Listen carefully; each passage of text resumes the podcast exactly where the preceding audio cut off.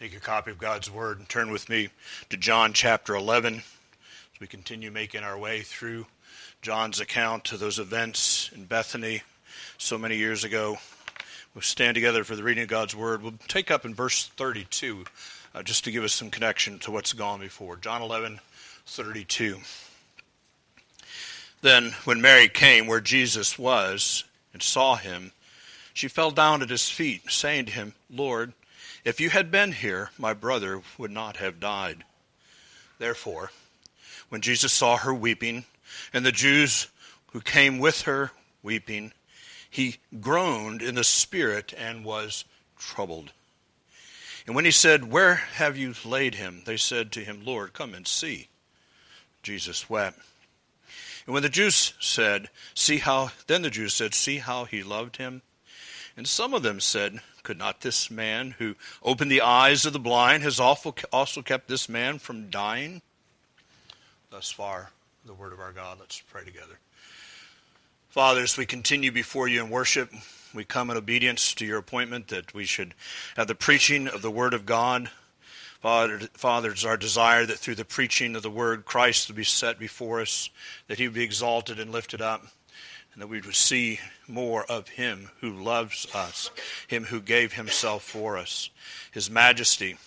And even as the God man, that we would see something of his humanity, uh, sanctified and holy and pure, and that it might instruct us. We pray these things in Jesus' name.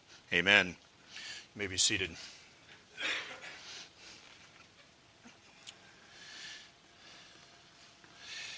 There have been and are a number of we'll say isms, uh, world uh, views, religions, uh, uh, philosophical approaches to life and what it's all about. Uh, deism, some would say, has died out, although it's very much the father of Unitarianism. It's a religious belief holding that God created the universe and established rationally comprehensible moral and natural laws but does not intervene in human affairs through miracles or supernatural revelation. Deism sees God much like a watchmaker who makes a watch, winds it up, sets it aside, never to return. The God they invented, then, in deism, has no concern for the fate of mankind. Buddhism, a religion of Eastern and Central Asia, grew out of teachings that suffering is inherent in life. We know that, don't we? Sufferings all around. And, and, that one can be liberated from suffering, get this, by cultivating wisdom, virtue, and concentration. It won't work.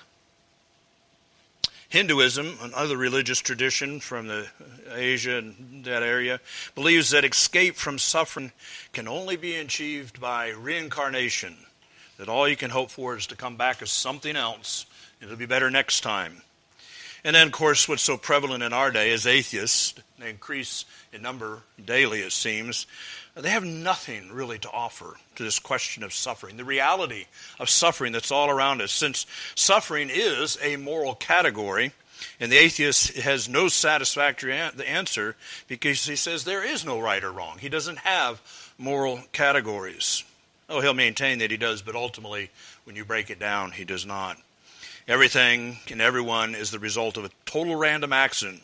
Creatures compete with each other for limited resources. Only the strong survive.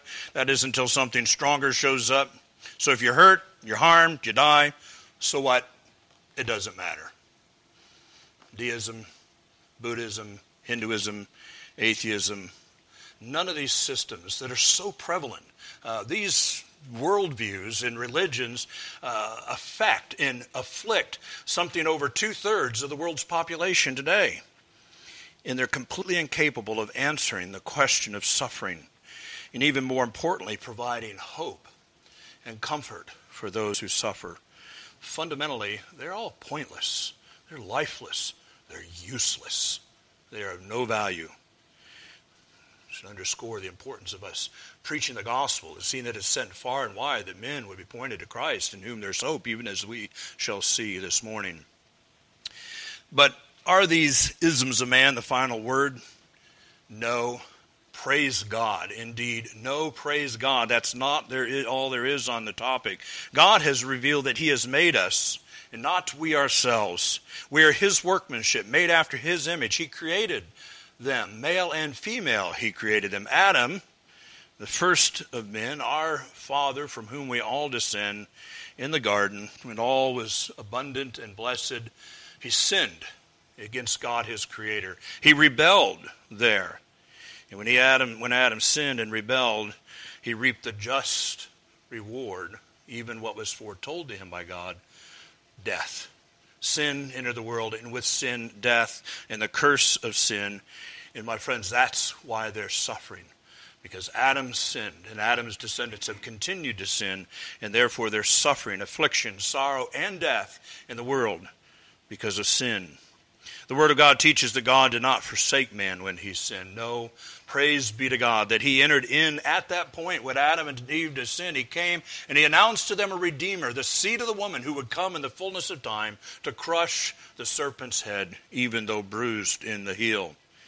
God the Father, God the Son, and the Holy Spirit have engaged with His creation and His creatures every day throughout all of human history. You get that?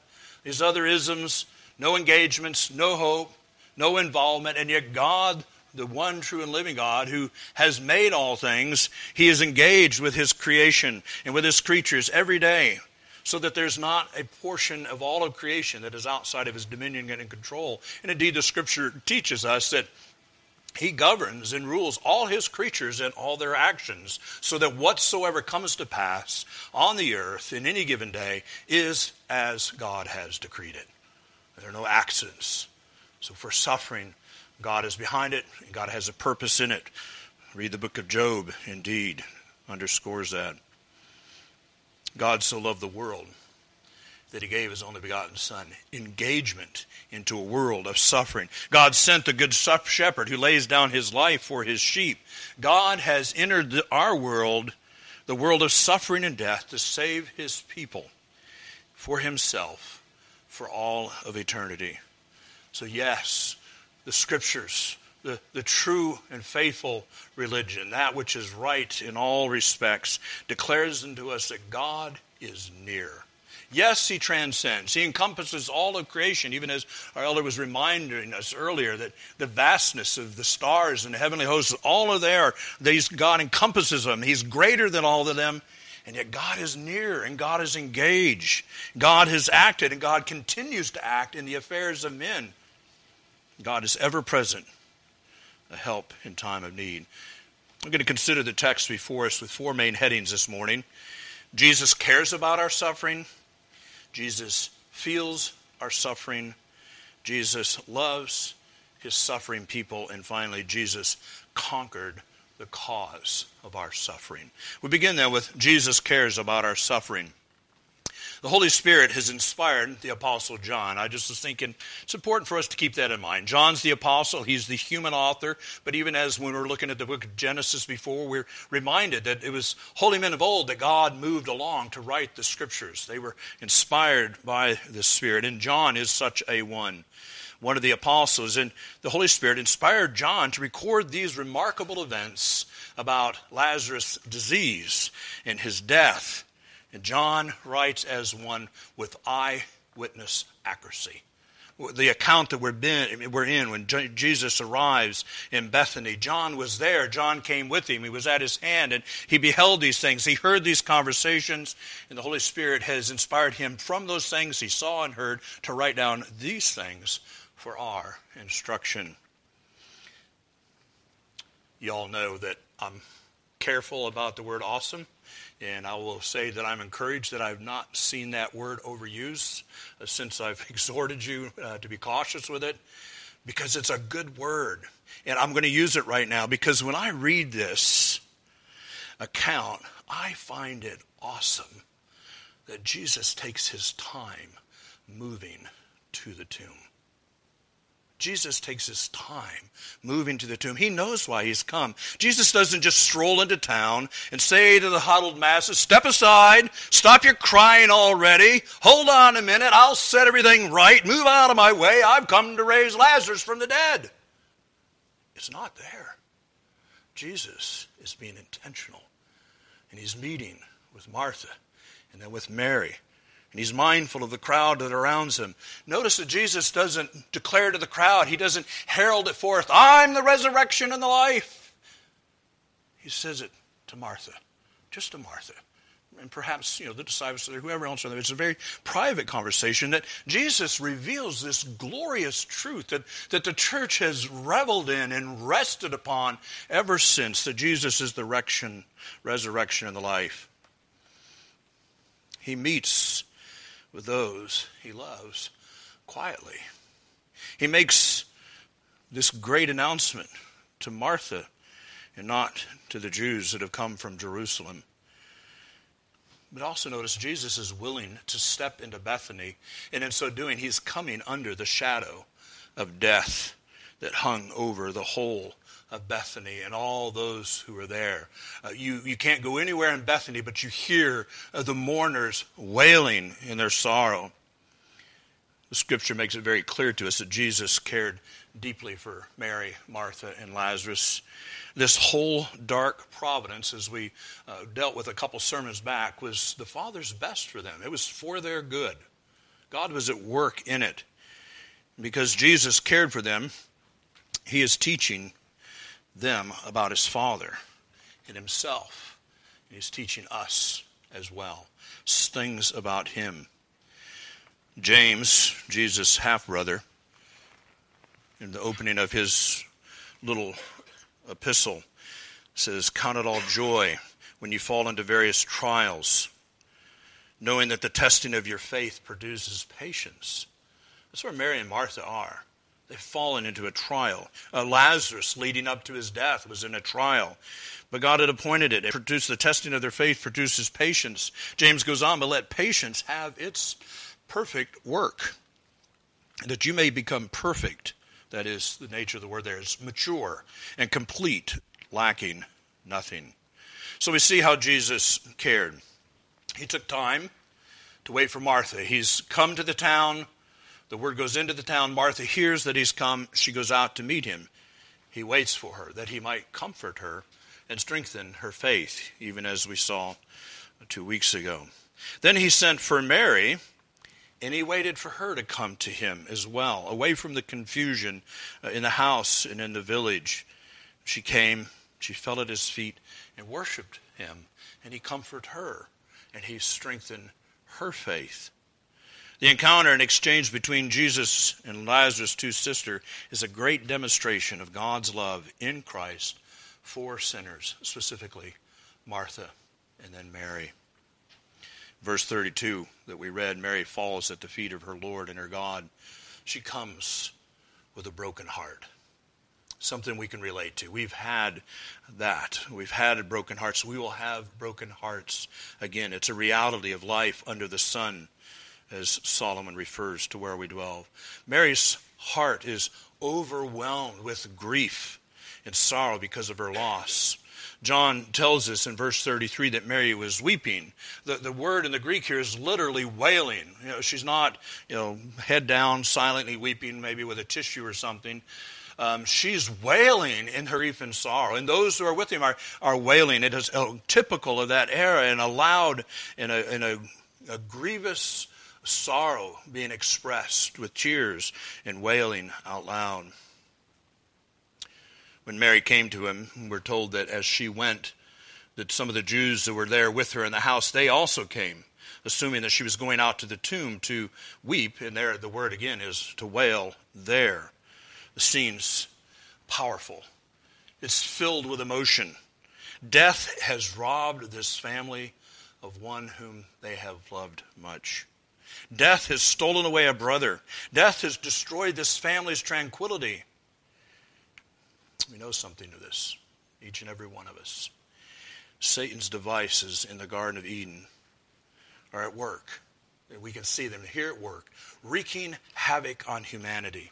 When Satan rebelled and was cast out, he made it his determined purpose to try to bring upheaval and destruction, chaos, confusion, and heartache to everything that God was doing. Anything that God had set in place to be good, Satan has been assailing. And the family is at the center of that for the family is foundational. And here's this family hurting because Satan came, as he always comes, only to kill and to steal and to destroy. Being the Son of God and fully man, Jesus showed how much he cared to this family. He, knowing better than all in Bethany why there was sorrow and why they were suffering, and yet he comfort, comforts them. He doesn't condemn them. He doesn't come with a critical spirit. He doesn't say, What's wrong with you?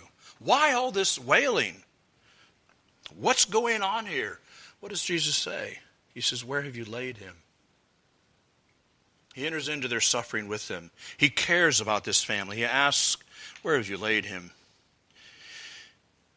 Though he comes as the Lord and giver of life, Jesus cares and identifies with his people in their sorrows. Listen to the testimony of Scripture from the book of Hebrews as the writer there sets before us our great Redeemer and our high priest, even the Lord Jesus Christ. Speaking of Christ, he says, Therefore, in all things he was made like unto his brethren, that he might be a merciful and a faithful high priest in things pertaining to God, to make propitiation for the sins of his people. There, identifying with us, propitiation, he became the sin bearer. As the Lamb of God who takes away the sin of the world, he satisfied God's divine justice, paid the penalty, endured the wrath, removed the guilt and the stain, the propitiation. So great is his care and his identification with his people. And he did so in his humanity. The writer of Hebrews goes on, seeing then that we have a great high priest who has passed through the heavens talking about the ascension, Christ in his humanity. He's seated at the right hand of the Father, the God man there. Goes on, Jesus, the Son of God, let us hold fast. Seeing that this is so, let us hold fast our confession. For we do not have a high priest who cannot sympathize with our weaknesses. You see what he's saying in the positive? Jesus can sympathize with us in our weaknesses. He's been here. He was in Bethany. He saw the travail. He saw the anguish. He experienced it, as we're going to see, in his humanity as the God man. Therefore, we're encouraged. Let me go on. He was sympathized with us in our weakness, but has in all points tempted as we are, yet without sin. Let us therefore come boldly. Let us come boldly to the throne of grace that we may obtain mercy, find help in a time of need. These words were not penned yet when Mary and Martha were there in the valley of the shadow of death, but they were being made manifest as Christ was there with them. He was acquainted with their griefs, he understood, he cared about them. He entered into their suffering with them. Let's consider some application. People of God, all of you as his children, know that Jesus cares for you in your sufferings. Knowing this is true should quicken your step to go to Him in sorrow and sufferings.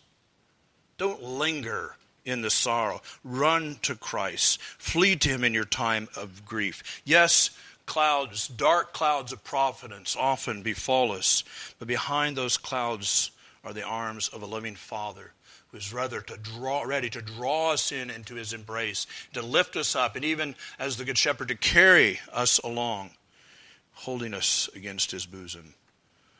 Jesus cares about our sufferings. He cares about us in our sufferings. And in so doing, God incarnate, God come in the flesh, he is demonstrating to us that God our Father cares.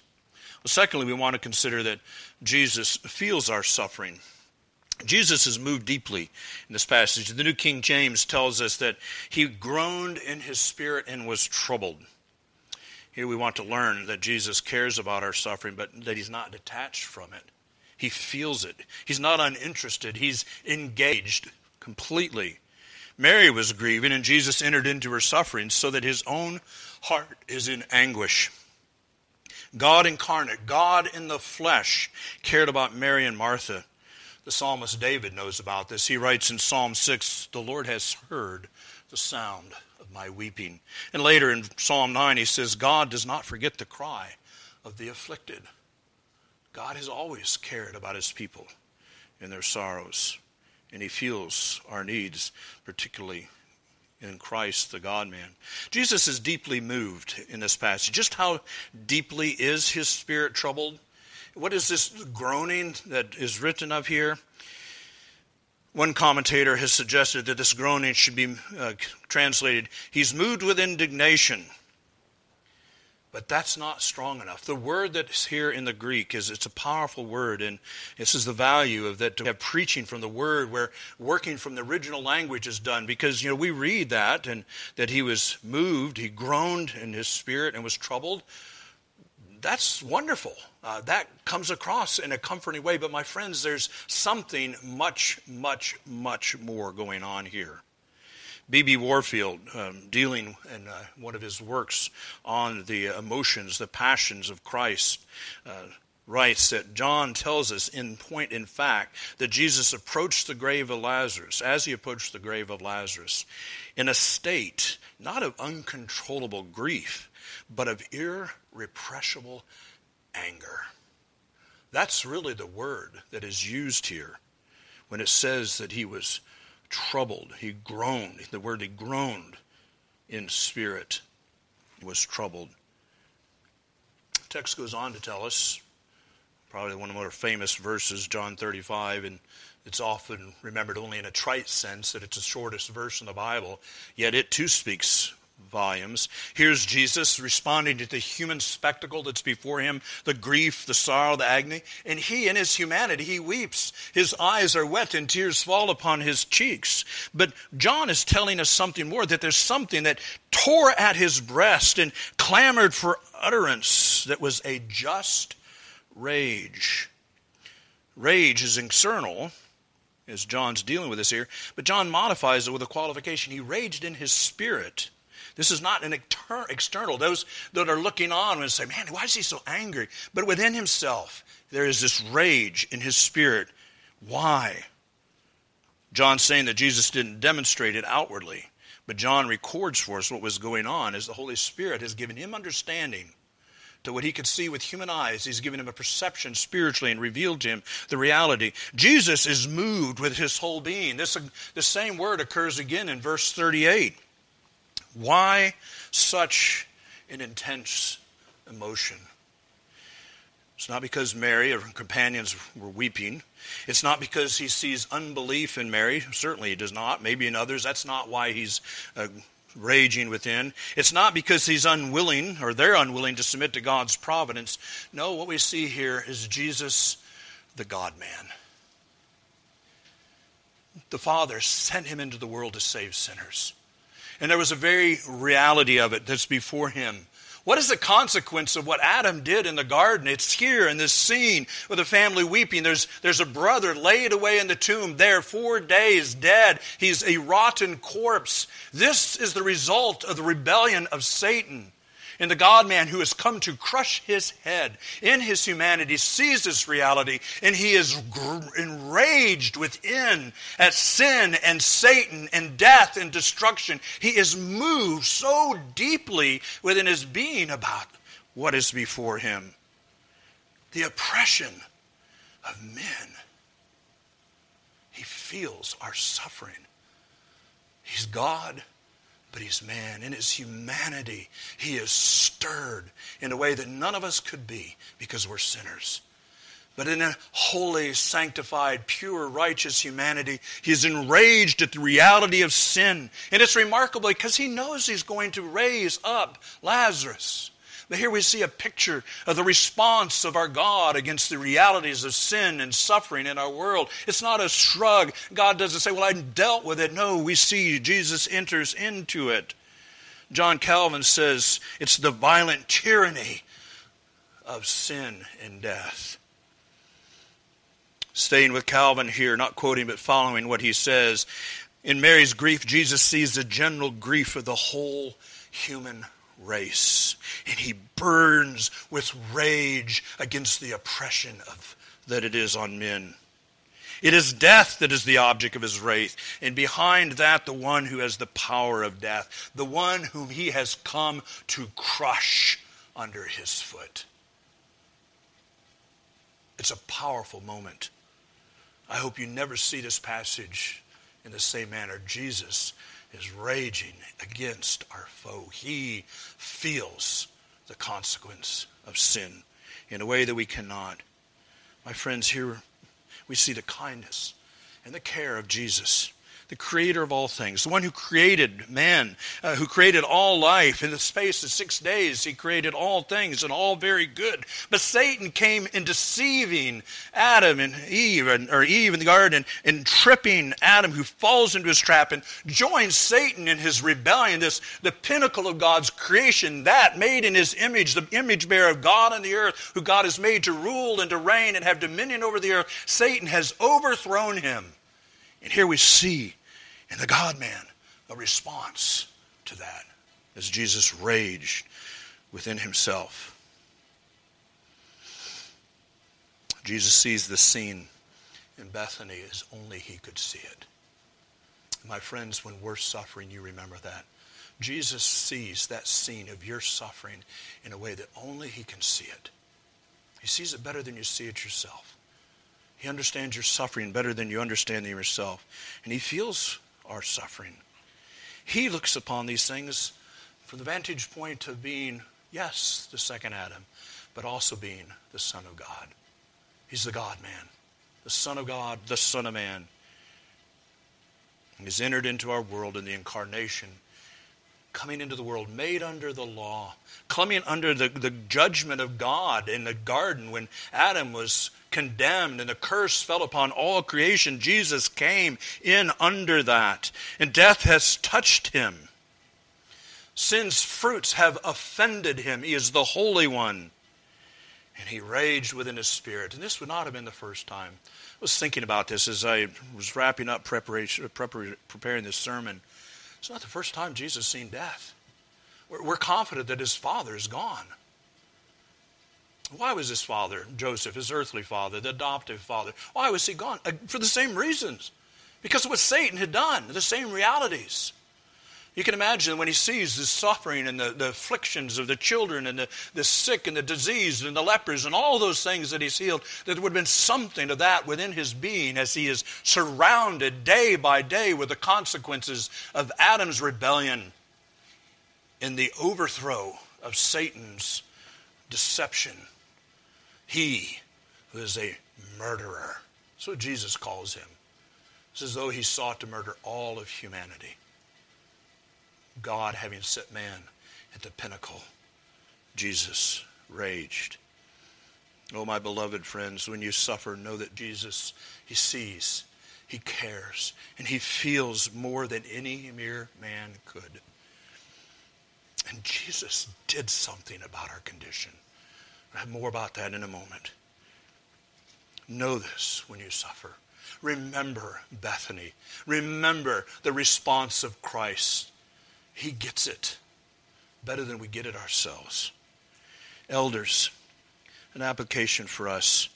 We can and we should reflect the care of Christ for his people when we come alongside them in their sufferings. In times of their loss, times when the heart wrenching struggle with sin. We know that. We know what it is to struggle with sin. And when we come alongside the saints who are suffering, let us feel that with them. We should feel the heartache of sinful failures, the, the stumbling yet again. There's no room to be aloof. We dare not say, I can't believe you did that. I've said that to parents. Parents, when your children are sinning, they've done something that's just awful, don't you dare say, I can't believe you did that. Of course you can believe it. You're a sinner. And look at what have you have done. It's a moment to bring the gospel of the Lord Jesus Christ to bear. To say, oh, my child, I understand why you did that. I know what's at work within your being. And let me tell you about Jesus who saves sinners. That's gospel centered parenting. Of course, we know why they do what they did that. Likewise, with our, our friends, our spouses, with brothers and sisters in Christ, but elders, we need to enter in into our sufferings, uh, the sufferings of God's people. The truth is, Jesus saves even the worst sort of sinners. One more application, perhaps more important than the others, though the others important. When we see others suffering, let us not be quick to conclude that we know why they suffer. We're prone to do that.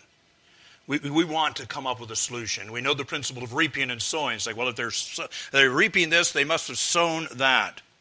Sowing and reaping. I had the order reversed.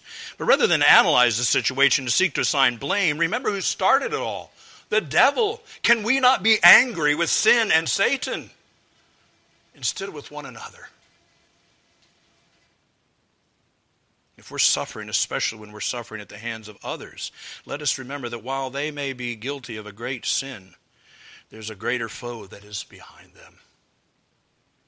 It's very true that they're victims, not in the way the world uses it, but we become victims of sin because of Adam's failure. If we have rage within us, let us direct it at Satan. Let us learn to be wise, lest we are overtaken in the evil designs of Satan, and then we cause others to suffer when they're suffering. We understand what it's like.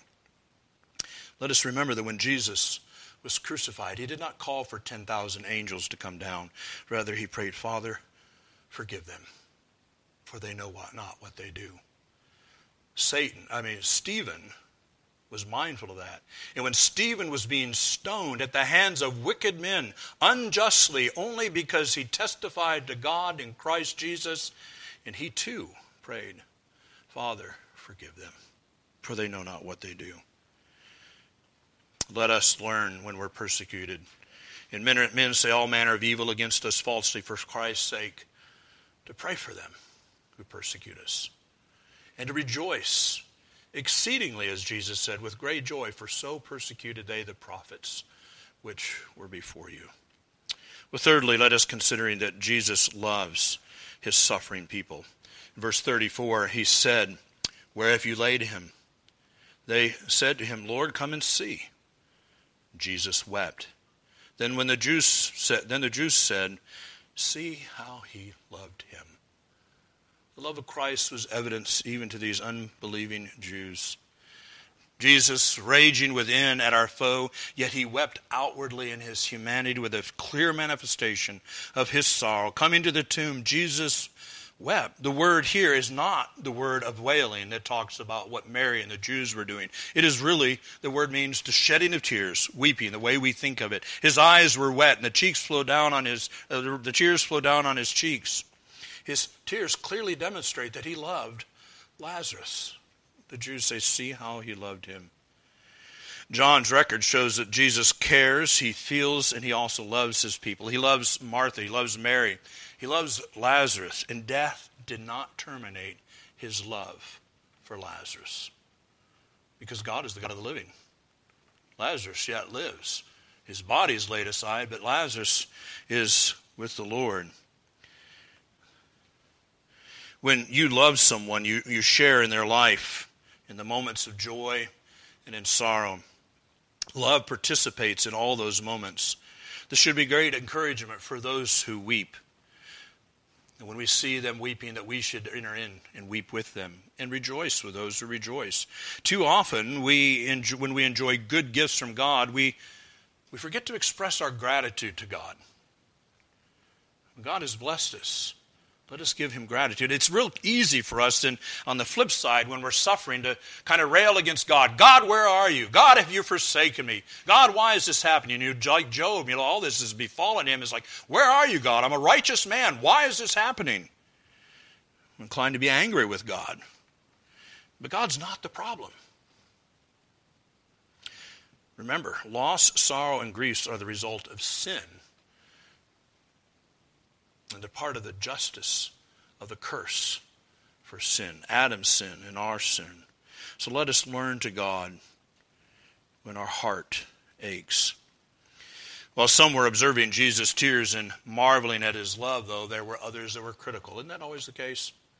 Those are ready to find fault. Verse 37 And some of them said, Could not this man who opened the eyes of the blind also have kept this man from dying? Isn't that interesting? This gathering of Jews that have come out from Jerusalem.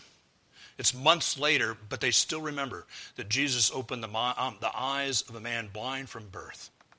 It was a stunning miracle. A remarkable matter. Uh, discussing, no doubt that the, the word of that went out and across the land, word of mouth, from one mouth to another ear and so forth, because it was so stunning. And, and they're thinking, if he was able to do that, could not he have healed Lazarus? In a sense, they're saying, why is he weeping? He could have prevented this. It's a criticism. If the story were to end here with Jesus weeping and him walking away, what would we think? What if that was it? End of the chapter? Conclusion of the whole matter? Jesus wept. Well, we could not. We would not, we could not entrust our souls to his hands. We couldn't. But Jesus was not finished. The matter wasn't over. There was more that he could do, there was more that he would do. Soon, Jesus' tears demonstrating his love, that his love would be demonstrated along with his great power as God come in the flesh, the God man, as he raised Lazarus, and in doing so demonstrating his deity, that he is the Messiah, the one come from heaven, sent by God, Jehovah's servant, full of the Holy Spirit without measure. The act declares that here is more than a loving teacher. It's interesting, the liberals, they want to strip away the miracles. They love to say, yeah, Jesus is a great teacher. It's wonderful that he cried. You know, it's good that he loved. He's a good example. Let's follow that. And move on and forget the fact that Jesus went to the tomb and called Lazarus forth and he came out of that tomb. But we look at that. He's more than a loving teacher. He is that. We can say, look and see a mighty Savior one who is able to save to the uttermost. Soon, Jesus will answer these critics with authority. He will stand at the opening of the tomb and cry to Lazarus, commanding him to come forth, and he will walk out still bound in the grave clothes. Mighty as this is, and do not be at all, do not think any otherwise. The raising of Lazarus was a mighty miracle. This was the, the greatest miracle that Jesus has done to this point. But there's something more. There's something more that Jesus is going to do. In his three years of ministry, he's done many miracles, and they all pale in comparison to this one. But what Jesus is going to do soon is even greater, for Jesus is going to go to the cross. He's going to do his greatest work of all. He's going to fulfill what the Father promised in the garden that he would send a seed of the woman who would crush the serpent's head, though he be bruised upon the heel. And that brings us to our fourth point that Jesus conquers the cause of our suffering. In the previous chapter, John recorded those marvelous words that Jesus uttered. He said, I'm the good shepherd. And the good shepherd lays down his life for the sheep. In order to save those whom Jesus loves, Mary, uh, Mary, Martha, and Lazarus, Jesus must die the death that they deserve, the death that we deserve. He must receive the justice of a just and holy God. Sin must be punished. Jesus received that punishment in himself. Jesus does care. And Jesus does feel. And Jesus does love. And all of that is displayed upon the cross. His rage against our foe was not just empty rage. He went forth and conquered that foe. He went forth in victory. And even when it seemed as though that he was defeated, he came forth triumphant. There he rages in Bethany. But one of the gospel writers tells us that shortly he will move towards Jerusalem with his faith set like flint, determined to go, determined to go, as the Father sent him to do, to be the sin bearer to become he who knew no sin, to become sin, that he might deliver sinners out from under the penalty of sin. And yes, Jesus conquered sin and death. He defeated Satan at the cross. I, I think about that moment. Scripture doesn't tell about this, but we're, we're entitled to do some good and necessary inferences.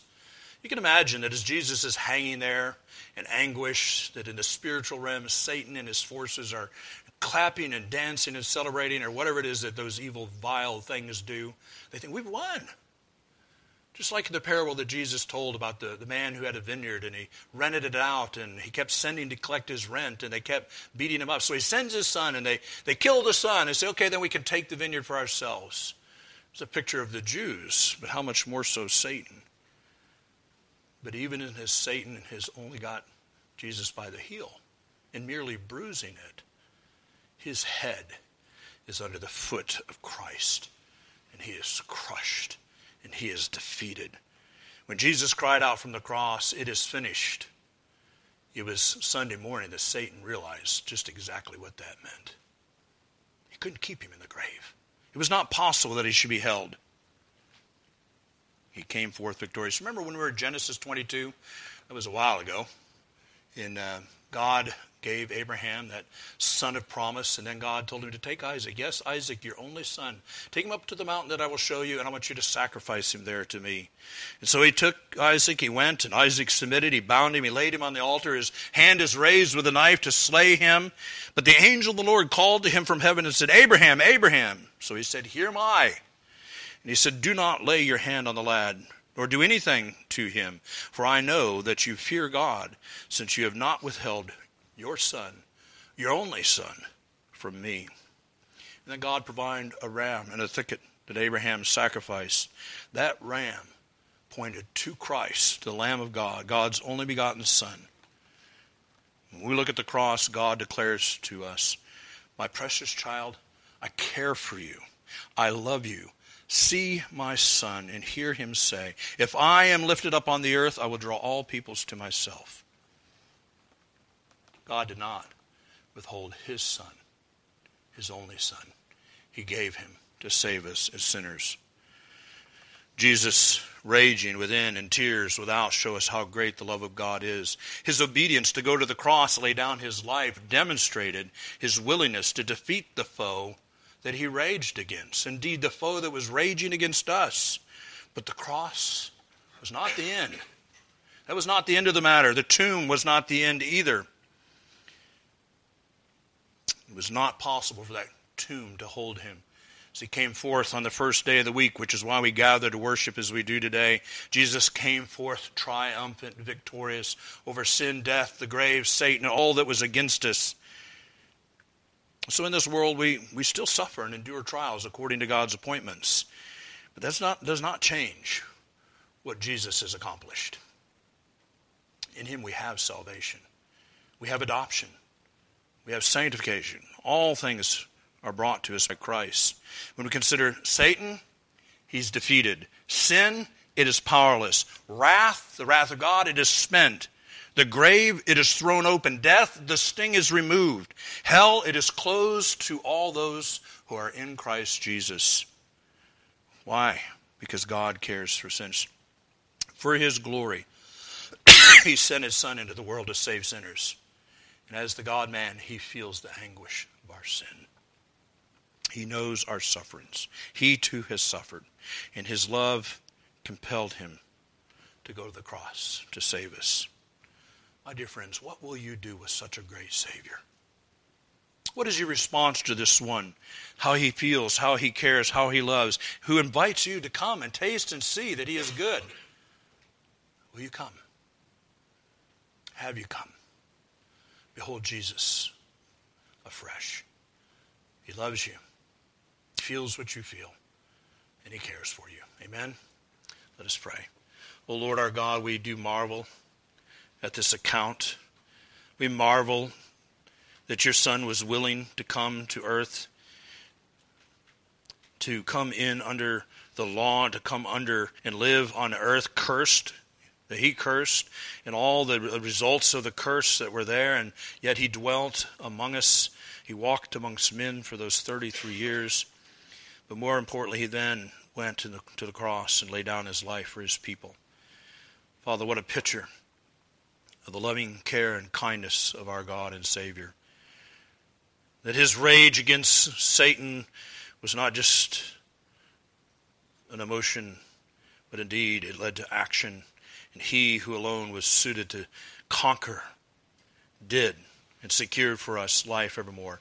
Lord, we bless you and praise you for this new life we have in Christ. Lord, teach us to look to him and depend upon him when we suffer according to your appointment, Lord, that we would not chafe under it, but that we would uh, flee to the one who cares for us and find the comfort of his wings spread over us. We pray in Jesus' name.